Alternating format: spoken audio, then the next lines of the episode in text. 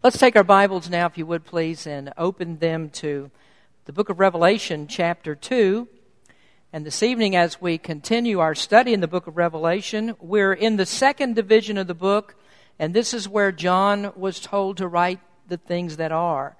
If you remember, there's an outline for the book of Revelation in chapter 1, verse number 19, and there John was told to write the things uh, that he had seen, the things that he sees, and things that he will see, or things that will come to pass. And chapters 2 and 3, where we're studying right now, is where John writes the things that are, are, and these are things that are relative to the church age. So what he's writing about, or as he, as he records the words of Jesus here, he, he's writing about things that happened from the time that Jesus spoke these words all the way up to the present age and until Jesus comes again. And so John is recording some familiar things here. Some, he's in familiar territory because he's writing to real churches, seven literal churches that were existent in his time. But John is also writing for us because what the Lord has to say in these chapters uh, have to do with things that are going on in the church today. And so there are praises and there are also uh, problems that are in churches. The same problems and praises that were due those churches in the book of Revelation are also due for, for our churches today. So we have some churches that need to be praised today because they're standing for the Lord. They're, they've produced and are producing a very strong testimony.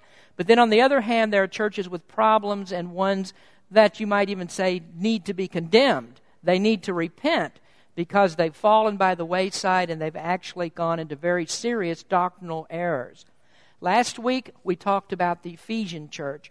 And this was a church that was very strong on doctrine. It was a church that was an orthodox church, very strongly orthodox, and yet um, they're given a warning here because they'd lost the true zeal for the Lord, the true zeal for, for really winning people to Christ. So they have a warning from the Lord. He says, Repent and return to me, return to your to what you're supposed to be teaching and, and the love that you should have for the Lord, and if you don't, then you'll lose your status as one of Lord's churches. This evening we come to the second of these churches, and this is the church at Smyrna.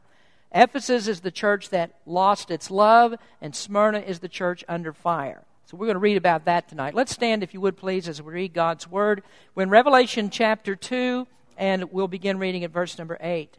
And unto the angel of the church in Smyrna write, and remember once again, when he says angel there, he's talking about the pastor of the church.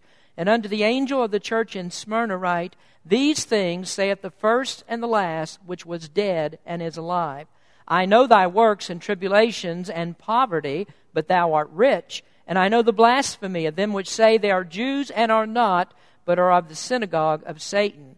Fear none of those things which thou shalt suffer. Behold, the devil shall cast some of you into prison, that ye may be tried, and ye shall have tribulation ten days. Be thou faithful unto death, and I will give thee a crown of life. He that hath an ear, let him hear what the Spirit saith unto the churches. He that overcometh shall not be hurt of the second death. Heavenly Father, as we come to you tonight, we just ask that you would bless as we study your word. Open this up before us so we may understand it better and Lord, we just pray that you might help us to be a church that's very much like the one at Smyrna, one that stands for you. In Jesus' name we pray. Amen. You may be seated. Hope you'll keep your Bibles open because we are going to uh, go right through the scriptures here and study them tonight so you'll know where I am. But we notice as we study these different churches and the message that, that the Lord has given them, there's a common structure to each one of these letters there's something that's said about the one who's writing the letter. Then there are certain praises that are given to the church, and then that's followed up with problems that are in the church. Then the letter closes with an admonition that the churches need to hear the message that's given to them by the Spirit. There are only two churches among the seven that are recorded here that really have no serious problems. Those two churches are Smyrna and Philadelphia. And what we don't find in the, in the letter that's written to them that there's any serious rebuke for anything that's going on in the church. So here the church at Smyrna was a church that was under intense persecution. They're a church that's under fire. But this was persecution that actually purified this church, and this was a church that remained a consistent testimony for the Lord. In each of these letters, there's a description of Christ.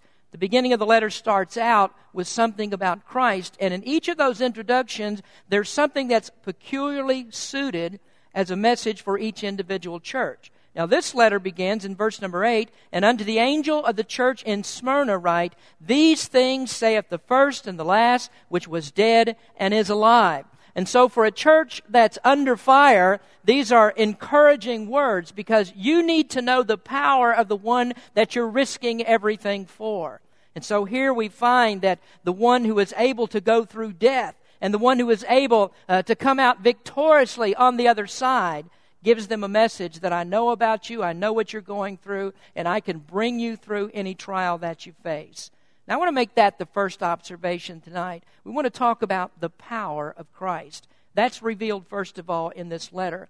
The salutation of the letter expresses the eternality of Jesus. You'll notice here he says, I'm the first and the last. And that tells us that he's eternal God.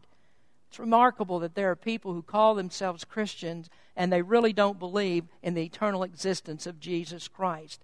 Here, Jesus says, I am the first and the last. And what that is, is an expression of his deity and comes right out of the Old Testament in what was spoken about Jehovah God. In Isaiah chapter 44, verse number 6, it says, Thus saith the Lord, the King of Israel, and his Redeemer, the Lord of hosts I am the first, and I am the last and beside me there is no God. And you'll notice there that the word Lord, or you should know that that is the word for Jehovah. And so Jesus then is not a created being. He's not Michael the archangel as, as some people would claim. There's no mistaking that right here, Jesus identifies himself in the book of Revelation as the very same one who's the Jehovah of the Old Testament. So he's one with the Father. He's one with the Holy Spirit. And that tells us that he is eternal God. Well, that makes the letter even that much more special because the pastor who receives this information knows that here is something that's been dictated by God Himself. This is a message that comes from the Savior, it comes from the mighty Creator of the universe.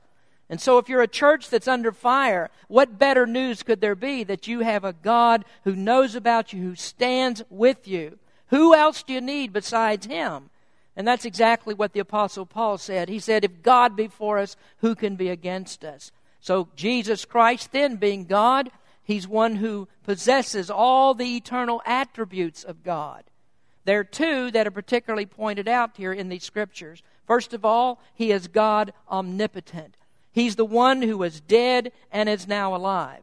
And what that actually means is that He's the one who became dead. Of course, He's always been the living God, but he came down to this earth, and, and Jesus came to the earth as a man. And as a man, he subjected himself to death. That's a mystery that's really too hard for us to understand. I mean, how can we possibly explain how the living God could become a man? And then, not just to become a man, that the living God would subject himself to the death of the cross. There are lots of people who have trouble with the resurrection and they can't understand how could Jesus come out of the grave? I have more trouble trying to understand how that he could be God and actually became a man and how he could die. I have trouble understanding that, but do I believe it? Absolutely, I do believe it because God said it's true.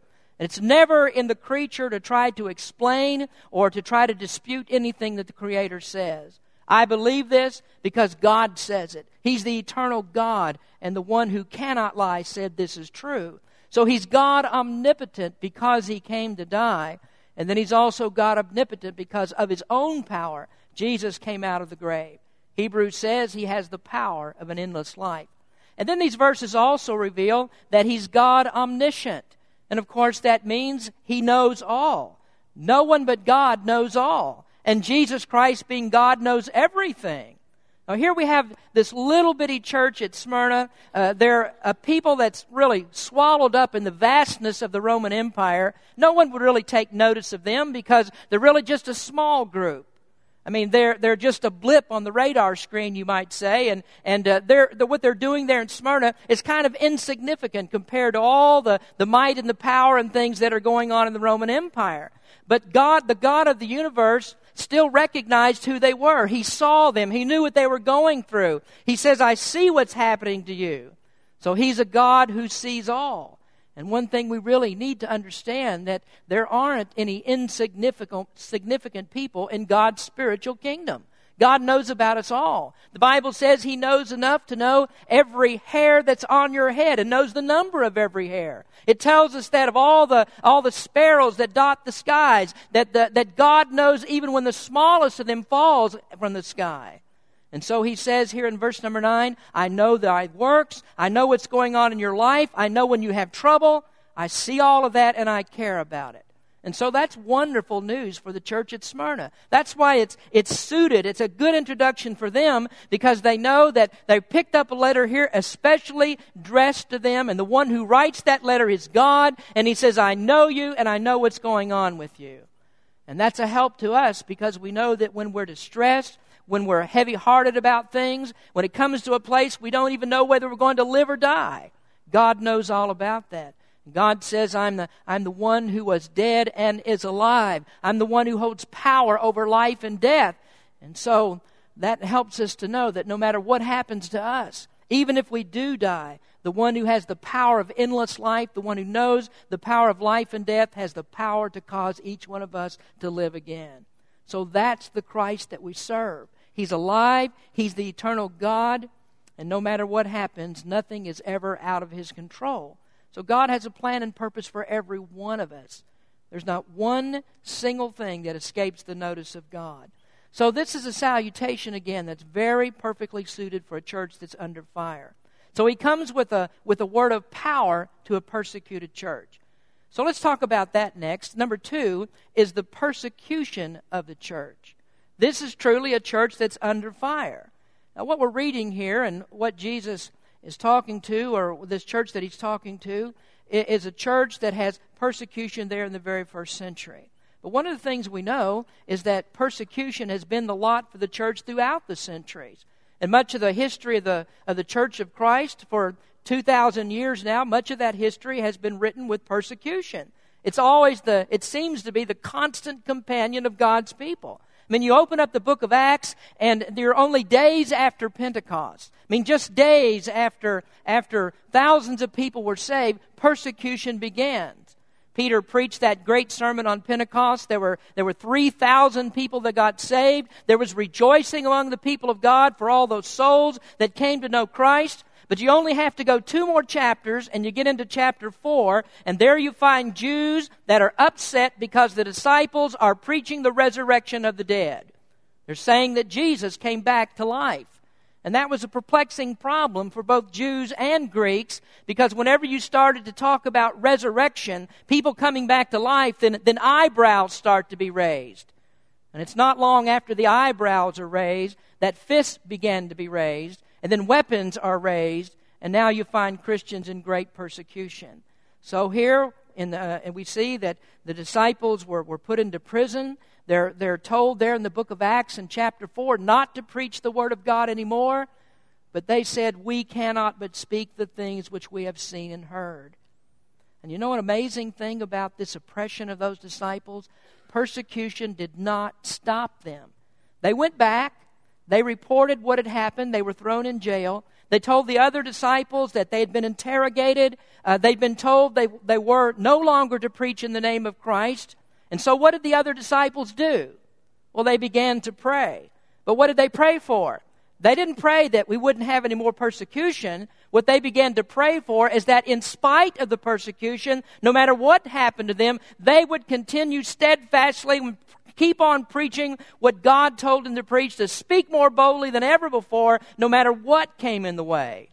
And so you find that out throughout the book of Acts. There, there are beatings, there are murders, but still the men of God preached. And that's what went on in the church. Everywhere the disciples went, the story was the same. There's persecution for it.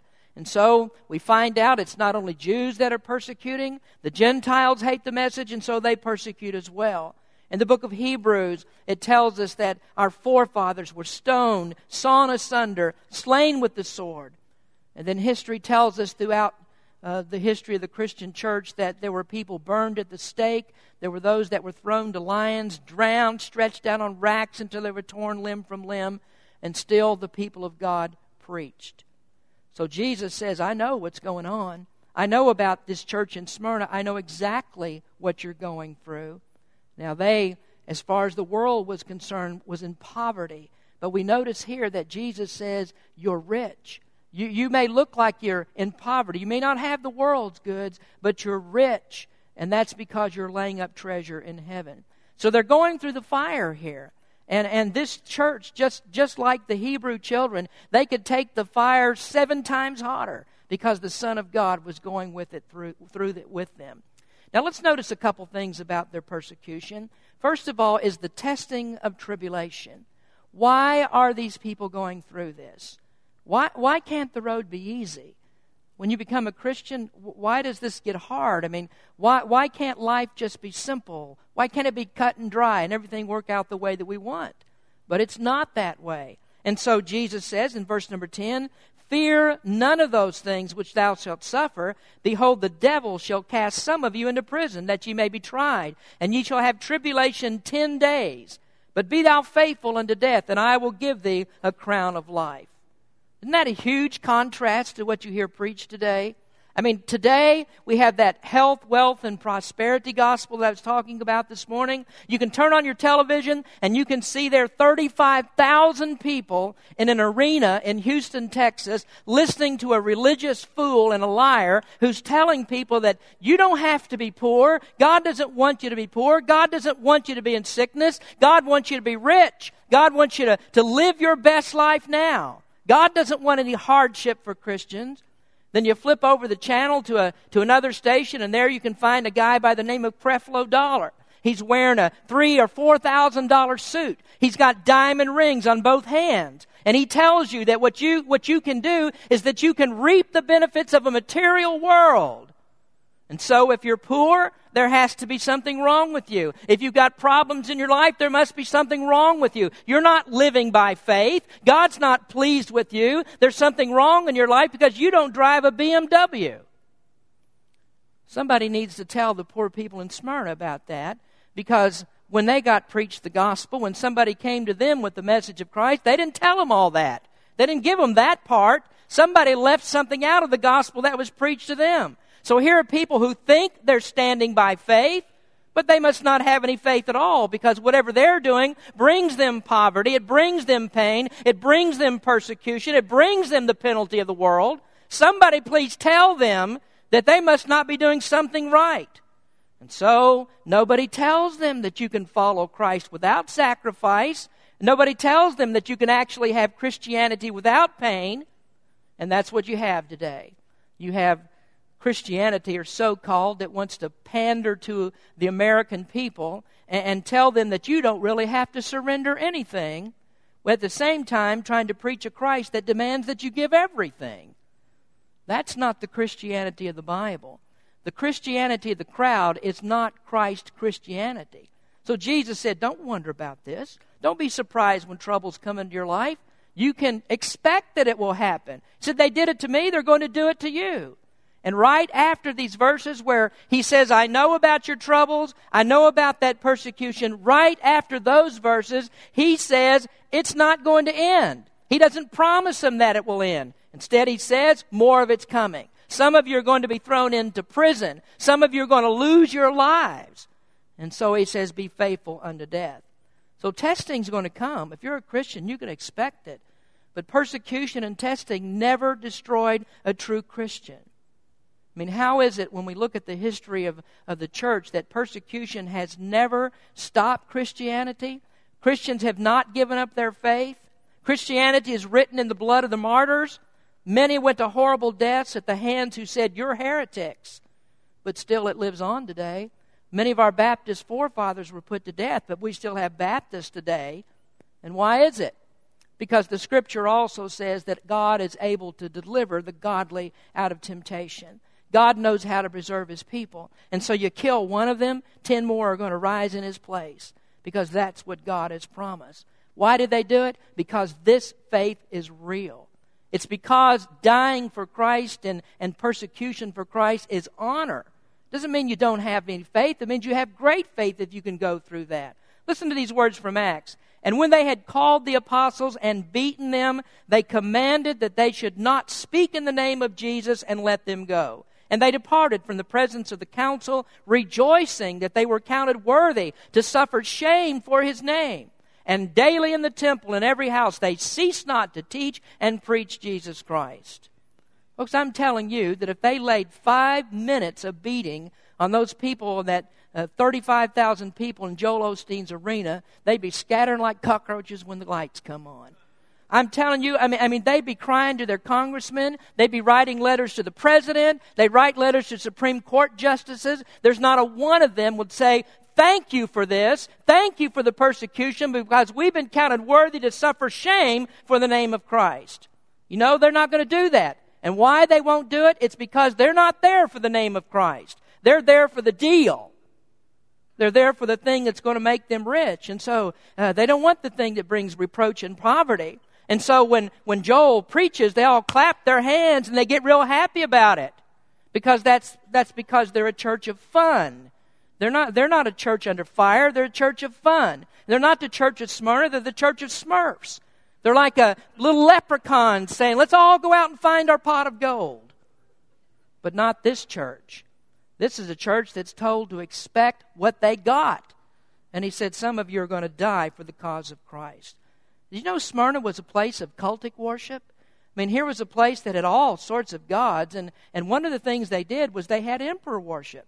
In fact, the city was, was favored by the Roman emperors because they, they set up and, and they subscribed to emperor worship. I mean, they bowed down to the emperor as if he were a god, and they actually believed and built temples to Caesar. They believed he was a god. And it was demanded of Christians in Smyrna that they would say, Caesar is Lord.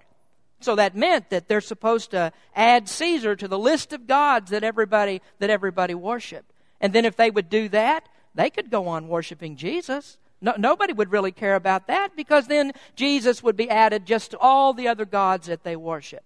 So if a Christian would simply admit the deity of Caesar, persecution ends. Nobody's going to harm you. You just say Caesar is Lord. You'll live in peace. You'll get jobs. There'll be no poverty at all. You just say Caesar is Lord. But they wouldn't do that. They would not say that. Polycarp, who was the last living disciple of the Apostle John, he was the pastor of the church in Smyrna. He was taken, and they told him that if you'll just say that Caesar is Lord, then we'll let you go. You can do anything you want to do. You can worship Jesus if you want to, but you just have to say that Caesar is Lord. Swear by him. But Polycarp refused to do it, and so what they did, they took him to the pyre. They tied him to a stake and then they burned him alive. And while they were burning him, he refused to renounce his faith. No more poverty, they said. Just admit that Caesar is Lord. Bow down to him. No more persecution. And what do we have today? We have Christians today that have no problem at all bowing to Caesar. There's all the little gods that we've got to take care of in our lives. All these other things that we have to do. We have to attend to all these other things. Maybe there's some of us that really need to recognize we need to rebel and we need to cast away some of our other gods. So these people were going through testing of tribulation. Now we notice in verse number 9 that Jesus talks to them and he, and he talks about the blasphemy of them which say they are Jews and are not, but are of the synagogue of Satan. You know, that's really a sad statement right there. It's really sad because the Jews were no different than pagans when it came to persecuting Christians.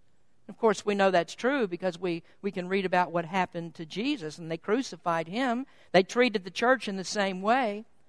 But this is written, I think, because this is a very stark reminder of the heinous nature of their sin. I mean, the Old Testament Jews, I mean, they were, they were often chastised by God because they joined in the worship of false gods. I've told you on several occasions that when, when Gary and I were in Israel, that when we visit all these different archaeological archaeological sites, that the, that the pagan worship that was involved there, that really struck home to me at that time. And especially uh, when we went into the city of Dan in northern Israel, and there was that phallic symbol that was sitting right next to the throne of Jeroboam II. Israel was chastised for worshiping pagan gods. And I say that the sin of the Jews is heinous because these are the ones that Jesus came to. They were a favored nation. They're the ones that are given the law of God.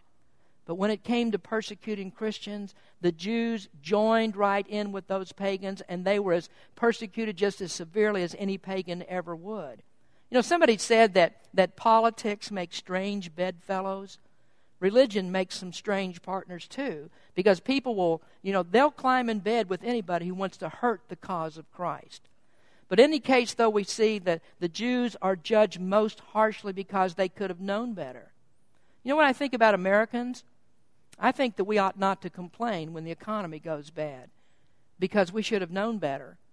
Some of the things we do, we should have known better. I don't think that we ought to complain when murder reigns in our streets because we should have known better.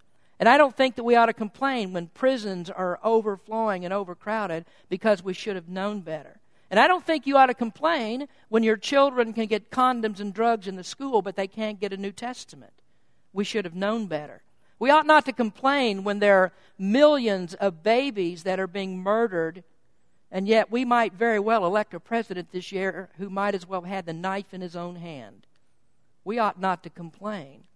You see, the gospel is preached, but people just won't believe the gospel. We ought to know better. And I'll tell you that, that preachers in America are going to be judged for preaching prosperity instead of preaching punishment.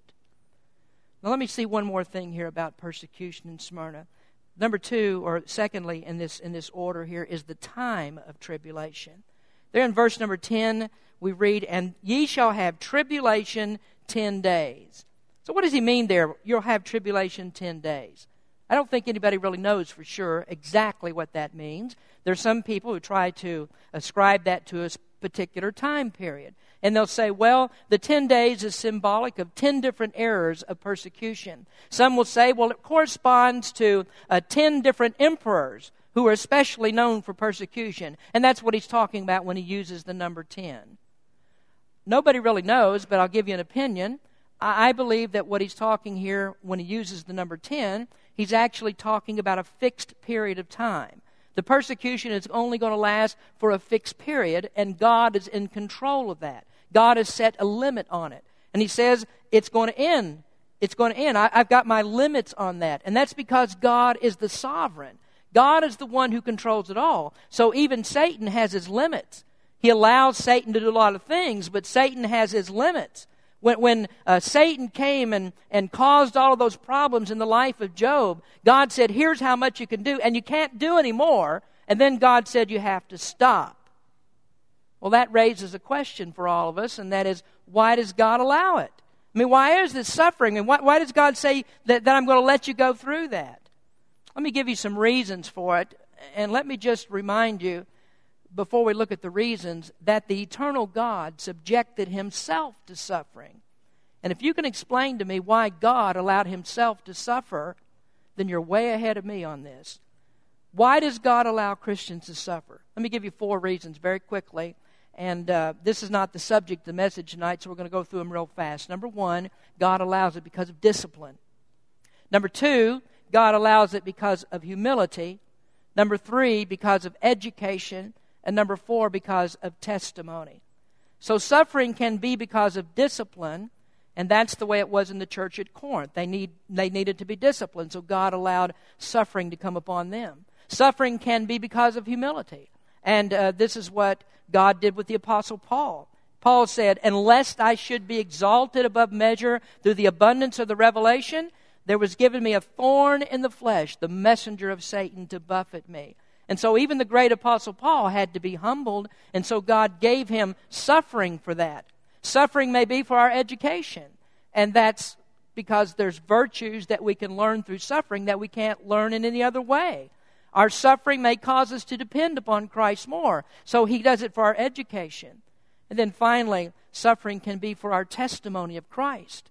And that is, other people can be brought to Christ when they see that a Christian is able to go through so many things, that our faith is real, that we can stand for Christ in spite of the suffering that we go through. And so God may send it for those reasons. And what we never do is we never question God why He does it. God always has a reason. He's the sovereign God, He's in control of it all, and whatever God brings into our lives is always righteous and just. And so, what the people in Smyrna really needed to know, they needed to know God's not going to forsake you. And we need to know it. God's always in control. And when He allows something to come into your life, He's always got a bigger and better thing for you. Now, that brings me to the last observation tonight. And, and number three is the promotion of Christians. In the end of verse number 10, he says, Be thou faithful unto death, and I will give thee a crown of life. Death doesn't end it for a Christian. And really, death doesn't end it for anybody. But for a Christian, there's something better that comes after this life. What do we get? Well, first, we get the expectation of our prize. A couple of Wednesday nights ago, I, I mentioned this that, that there are some people who teach that it's wrong to serve Christ for rewards. But the scriptures actually teach that, that rewards are very clearly an incentive for serving Christ. God wants us to have those rewards, and there's nothing wrong with expecting the reward because that's exactly what He promises. I also said that God, or, or no Christian rather, is going that, that loves Christ, nobody who loves Him is going to serve Him just for the reward, and nobody who doesn't love Him will serve Him only for reward. We serve Christ because we love Him. Reward is an expectation for us, and it was an expectation of all of our forefathers. In, in, Hebrews, it says, These all died in faith, not having received the promises, but having seen them afar off, and were persuaded of them, and embraced them, and confessed that they were strangers and pilgrims on this earth. But now they desire a better country, that is in heavenly. Wherefore God is not ashamed to be called their God, for he hath prepared for them a city. So there's a prize coming, and, and there's nothing wrong with us expecting that prize. In the scriptures that we read tonight here in Revelation, it talks there about a crown of life. And I believe when it says that there, that it's actually talking about eternal life itself. I mean, that's a prize that we're going to receive. But I also know that along with eternal life, there comes certain rewards for serving Christ faithfully. When we get to Revelation chapter 4, there it talks about crowns. And it says that we're going to cast our crowns at the feet of Jesus. We're going to talk about that later, but I'll tell you just a little bit early that I don't think it's talking there about crowns of rewards. I think it's talking about the crown that every Christian receives, and that's because of what Christ has done and not because of what we've done. We've, we receive a crown of righteousness. And so that's the crown that we're going to cast at the feet of Jesus. So there's going to be other crowns. And Christ is not going to take away our reward. He, he gives us the rewards as an eternal benefit. We'll be able to use that throughout eternity. So he's not going to take away the reward. There's going to be that crown of life, and we need to expect it, and the crown of rewards. Then, then secondly, here is the confirmation of our position. He says, He that hath an ear, let him hear what the Spirit saith unto the churches. He that overcometh shall not be hurt of the second death. He that overcometh is not an expression of doubt, as if there are some Christians who won't overcome. All Christians, all who believe in Christ, are overcomers. You remember we read that scripture last week from 1 John chapter 5. Who is he that overcometh the world? But he that believeth that Jesus is the Son of God. And so, if you are a believer, you will overcome. That's a promise. Your position is absolutely secured. But it also says here that the one who's promised and the one who is an overcomer will not be hurt of the second death. And what the second death refers to is actually death in the fires of hell. So we have a precious promise here for believers, but if that's a precious promise for believers, it's also a very powerful precaution for unbelievers. And so if Christ is coming back, which the book of Revelation affirms, Christ will come back. He comes back not with hurt for those who are believers. They're not going to be hurt of the second death. But if he's coming back, it also means that the second death is coming and that's coming for unbelievers. And what it is, is eternal punishment in the lake of fire forever and ever. But I also want to say, uh, say something here to, to those who say that they are believers, but they're not really believers. Back there in verse number 9, when, when uh, uh, Jesus is talking about those who said they were Jews, but they're really not Jews, I think what he's talking about is people who were Jews by birth, but they weren't Jews by faith. It's the same as, as, as him saying, You're not the spiritual seed of Abraham by faith. And so there were some who said they were Jews, but they're not actually Jews. They're not the spiritual Israel. And there's a lot of people who claim to be Christians, but they're not really Christians. The proof is in the work that we do. The proof is in the words that we say. The proof is in the doctrines that we preach. Now, our, our works won't save us. They, they never would save a, even a single one of us. But work, what works do is they prove that we are actually followers of Christ. The works will be there for people who are actually followers of Christ. And so there are many people who follow a false Christ. And there are people who believe that the gospel of Osteen is the same thing as the gospel of Christ, but it's not. Unless the preacher holds up Jesus Christ, and unless he says that there is a real hell coming for unbelievers, then he's preaching a false gospel. The scripture tells every one of us as God's people to examine ourselves to see if we're in the faith. In 2 Corinthians 13, verse number 5, it says, Examine yourselves whether you be in the faith. Prove your own selves. Know ye not your own selves, how that Jesus Christ is in you, except ye be reprobates. And so that's a question for every person here tonight. Are you really in the faith of Christ? Are you really a believer? Now, here we have the church at Smyrna that's a church under fire, they're a church under persecution, but still, throughout all of that, they remained faithful to the Lord. They stood strong in their faith. And I say that that is a message for us today. It's a message for Berean Baptist Church. Though troubles may come, though trials encompass us, we still must stand strong for the Lord Jesus Christ. In trying times, even in a persecuted uh, a time of persecution, we need to stand for the Lord. Now, I realize that most of you tonight, you're probably not going through actual persecution. But there may be financial problems, there may be family problems, there are things going on in your life that you seem to have and don't have any control of, and so your faith becomes weak through those times, that's the very moment that you must depend on Christ. That's when you have to stand for Him. And so may we be a church just like just like the one at Smyrna, though we're under fire, we still stand for Christ. Let's pray. Heavenly Father, as we come to you tonight again, we just thank you for the example of this church in Smyrna. And Lord, I do pray that each of us will stand strong on the faith that once delivered to us. Lord, help us to be the kind of Christians we ought to be. May we examine ourselves and see if we are truly in the faith.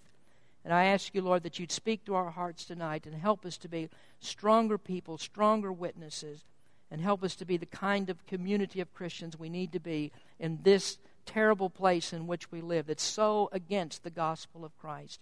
Help us as we stand for you. In Jesus' name we pray. Amen. Let's please stand as we sing.